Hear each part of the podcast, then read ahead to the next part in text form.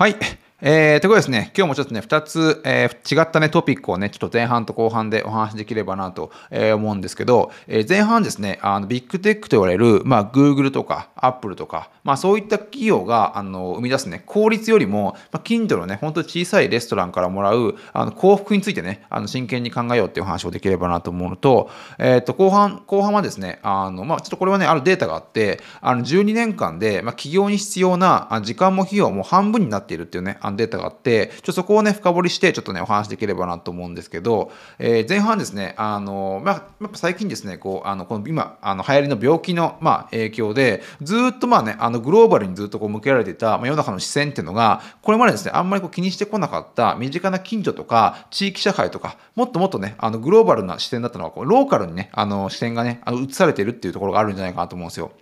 で、こうやっぱりこう、あの日本の未来を考えるときに、まあ、いろんなこう YouTube チャンネルとか、まあ、テレビとか何でもいいんですけど、まあ、そういったものをね、あの話を聞いていると、まあ、いつもですね、まあ、アメリカのこうビッグテックと言われる、まあ、Google、Apple、Facebook、Amazon、えー、Microsoft、えー、GaFam ですかね、に、まあ、本当ね、こう、なんでそういう企業が生まれないんだとか、まあね、そういった企業に追いつけ追い越せみたいなあの話とかね、えー、まあ、中国にもね、こう経済力でどんどんどんどん話されてしまって、もうなんかこう、日本のね、あの行き先、お先真っ暗みたいなね、ずっと話ばっかり出てくるような気がするんですよね。まあ確かにそういった事実はあるのかもしれないんですけど、まあ僕個人的に思うのは、やっぱこうね、個人の幸せっていうのと、まあこの日本全体の、まあ幸せというか、日本全体のこう行き先っていうのは、ちょっとまた別に考えていくあの必要があるんじゃないかなと思うんですよね。まあ、というのは、本当にこうね、あの、Google とか Apple のように、もう一社でまあにひゃくちょうえんというね、もうありえないぐらいの時価総額を生むような会社ではなくても、本当にこうなんかね、あの、もっとこう小さいスケールで、近所の美味しいレストランとか、まあ、近所の八百屋さんとか、まあ、そういったね、あの、ものが、あの、自分にこう与えてくれる満足度って結構いっぱいあると思うんですよね。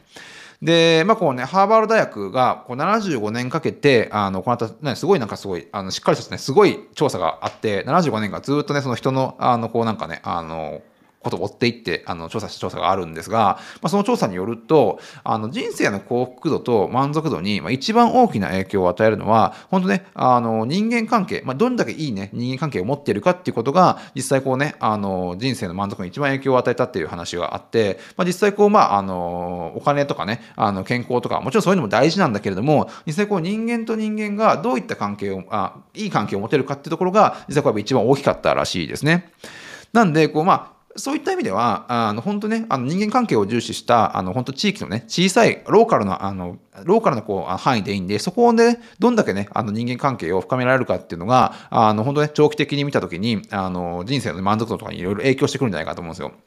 なんで、例えばね、こうね、Amazon で買い物をせずに、本当に地域の商店街で、あの、買い物をしたりとか、あの、Facebook でね、読書会を開くんじゃなくて、本当地元の人で集まって読書会を開くっていう方が、実際こうなんかね、あの、こう、なんだろう、あの、Amazon とかね、そういった Facebook とかって、やっぱこう効率化をどんどん目指していって、ディーエックス、ディーエックス って言って、まあ、オンラインでね、結局効率化を目指してなんかいろんなライフスタイルを快適にしていくような流れなんじゃないかなと思うんですけど、まあ、実際それは、それよりも実際こうね、やっぱアナログでこう人間を通して物を買ったりとか、まあ、人間を通してこうなんか学んだりすることが、やっぱね、こう長期的な人生の満足度につながっていくんじゃないかなと思うんですよね。なんで僕も最近ですね、まあ、あの、Amazon、えー、Amazon フレッシュかな ?Amazon フレッシュって感じで、あの、まあ、あの、普段の買い物とかを家にね、デリバリーしてくれる Amazon サービスがあるんですが、まあ、それは実際使ってるんですね。使ってるんだけども、あの、その地域のね、すごいちっちゃい八百屋があるんですよ。あの、僕住んでるの渋谷区なんですけど、あの、渋谷区に本当に小さなね、八百屋があって、そこにね、あの、いつもこう、あの、ジムとか行った帰りに、あの、ちょっと寄って、まあ、おじさんと簡単に話、まあ、平日なんで結構暇そうにしてるんで、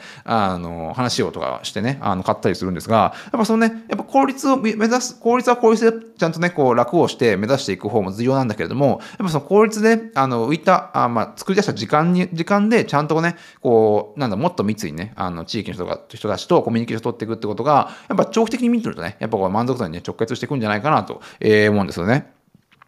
で、実際こう、まあ、あの、何でしょう、あの、こう、よくお金の話にやっぱりなってしまって、あの、実際そのね、あの、まあ、人間関係にしても何にしても、あの、やっぱお金がいろいろね、あの、絡んでくるんじゃないかなと思うんですけど、実際こうね、生まれたばかりの赤ちゃんが当然ですね、このお金を見て感激することは多分ないんですよね。で、当然赤ちゃんが、あ、お金でモチベーションがなんて上がることもないと思うんですけど、実際こうやっぱ人間っていうのは、こう成長、あの、するにつれて、とにかくお金が重要だっていう価値観を、あの、植え付けられてしまっているんじゃないかなと思うんですよ。なんでこうなんか、なんだろうな、あの、こう、まあ、ビッグテック企業の、まあ、時価総額が何兆円とかね、あの、なんかその、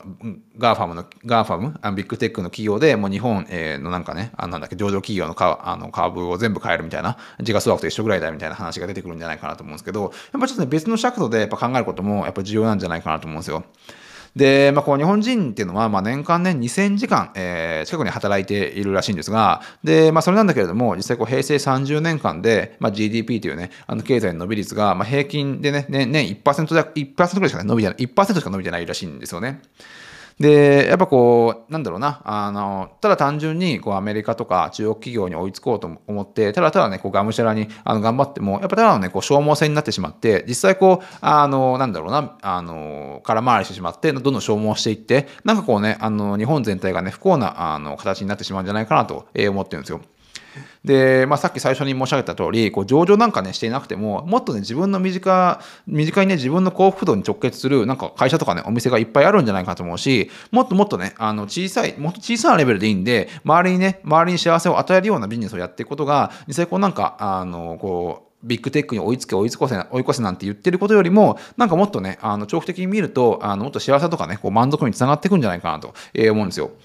で、まあ、こう経済、あの全体の経済っていう意味で見ても、やっぱ Google とか Apple とか、そういうね、あのビッグテック数社があの 国, 国を引っ張っていくような、あのなんかね、あのこうなんか体系よりも、実際こうもっと小規模な価値のあるビジネス、あの企業が何十万、何十万社とたくさんあった方が、やっぱこう多様性、多様性とか分散とか、まあ、安定という面でね、あの、なんかね、それの方が優れてるんじゃないかなと思うんですよ。やっぱこう本当にあの、ビッグテック数社っていう形に、まあ、あの、国がね、あの、こう依存してしまうと、まあ、一個ね、こけたら、なんか一気にすごいダメージが出てくると。だけどまあ本当にね、あの、本当に価値のあるものが何十万社と分散されていれば、やっぱこうね、あの、そういった意味ではすごいね、経済的にも安定するんじゃないかなと、えー思うんですよね。で、まあ、実際こう、まあ、まあ、確かにもうビッグテックっていうのは僕も全部使ってるし、アップルも Amazon も全部使ってるし、実際、あの僕たちの生活をね、どんどん便利に快適にしていて、していってくれてるっていうのは多分事実だと思うんですけど、やっぱこう日本人、まあ、特に若者とかが、あのこう自らね、あのいこう自らね、命を絶ってしまうようなあの数っていうのは、やっぱ今、日本では自己死よりもね、多いらしくて、実際そのね、あの本当にその、まあ、自ら命を絶ってしまう量が、あの自己死より多いのは、まあ、先進国では日本だけなんですよね。なんで、やっぱこう効率が上がっても、実際こうやっぱりこう、それが直接には幸福には直結していないということなんじゃないかなと思うんですよね。本当にまあ、あの幸福に直結していれば、実際こんなにね、あの若い人たちがなんかこう、命を絶ったりとかすることは多分ないんじゃないかなと思うんで、まあ、そこをやっぱりと分けてあの考える必要がある。で、まあ、本当にこう、まあ、いい加減、まあ、効率と効率を、幸福と効率をね、分けることによって、まあ、もっとね、違う道が見えてくるんじゃないかなと思うんですよ。なんで、本当こう、まあ、競争しない、スケールしない、まあ、時価総額なんて計算する意味すらない、本当ね、小さな、あの、お店とか会社が、えー、もっともっとね、あの、しっかり出てくる世の中になれば、ちょっとはね、あの、変わって、世の中も変わっていくんじゃないかなと、えー、思うんですね。はい。えー、で、後半はですね、ちょっとね、幸福と、えー、まあ、効率とはね、全く違う角度の話なんですが、えー、なんか行動力がある人って結構いると思うんですよ。で、まあどういう人が行動力があるかっていうのは、なかなかこうね、あの、こう定義づけるのが難しいんですけども、ちょっと科学的なね、あの見解を見てみると、実際こうね、情熱があるから行動力が高くなるわけではないらしいんですね。どっちかといえば、あの、特に情熱とか関係なく、まずは行動することによって、徐々に、まああの、情熱が湧いてくるようになるってことらしいんですね。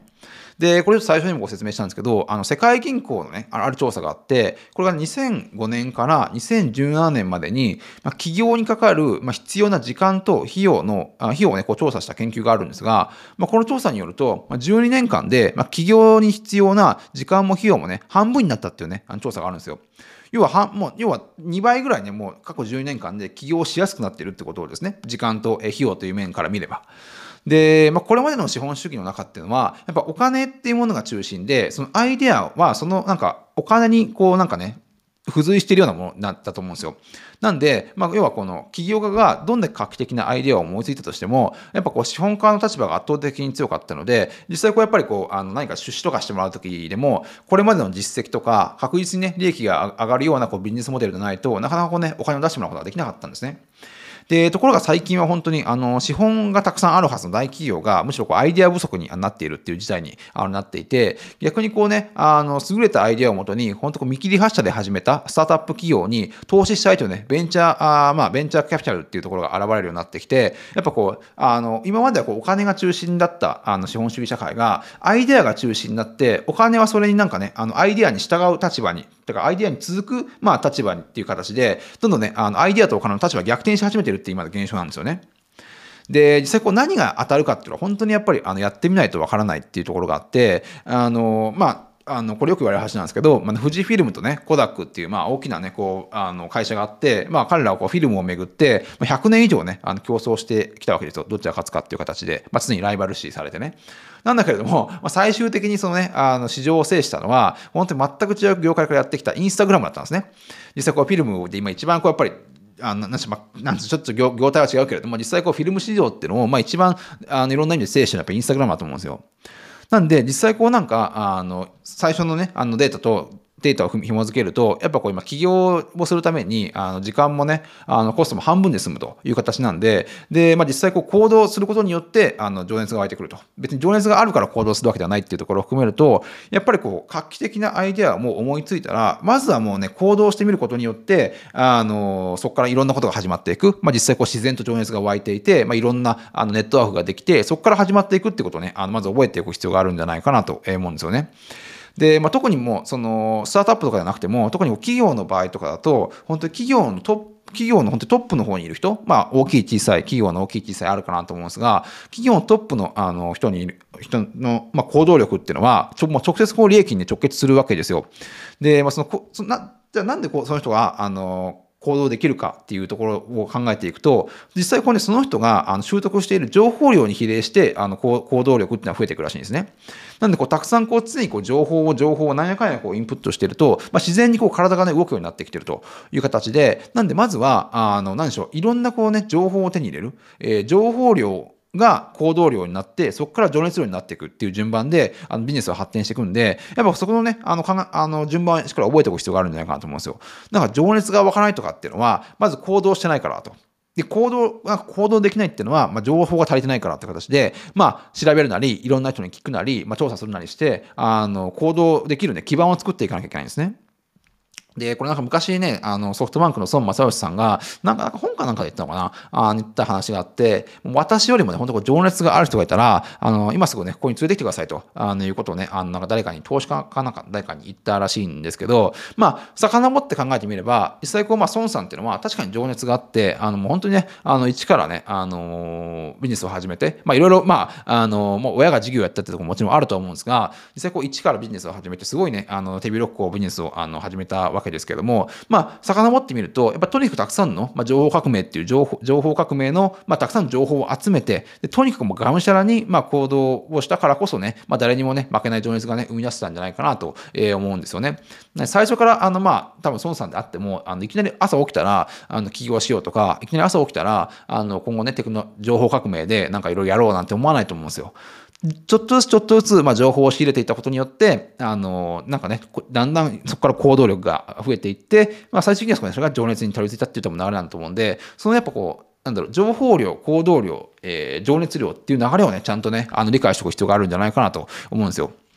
で、本当こう人生っていうのは、こう自分がね、好きなことをやるだけではなくって、やり続けることで、徐々にね、好きになっていくものもあるってこともね、ちゃんと覚えておく必要があるんじゃないかなと思うんで、まあね、あのー、まあいろいろ、あのー、起業もね、しやすくなってるし、まあ自分のね、行動も自由に、こうなんだろうな、あのとりあえずウェブでいろいろこう上げることもできるんじゃないかなと思うんで、まあそういったことをね、あのー、ちょっと、あのー、いろいろ踏まえながらね、どんどん行動していく、あのー、世の中になっていけばいいかなと思ってますね。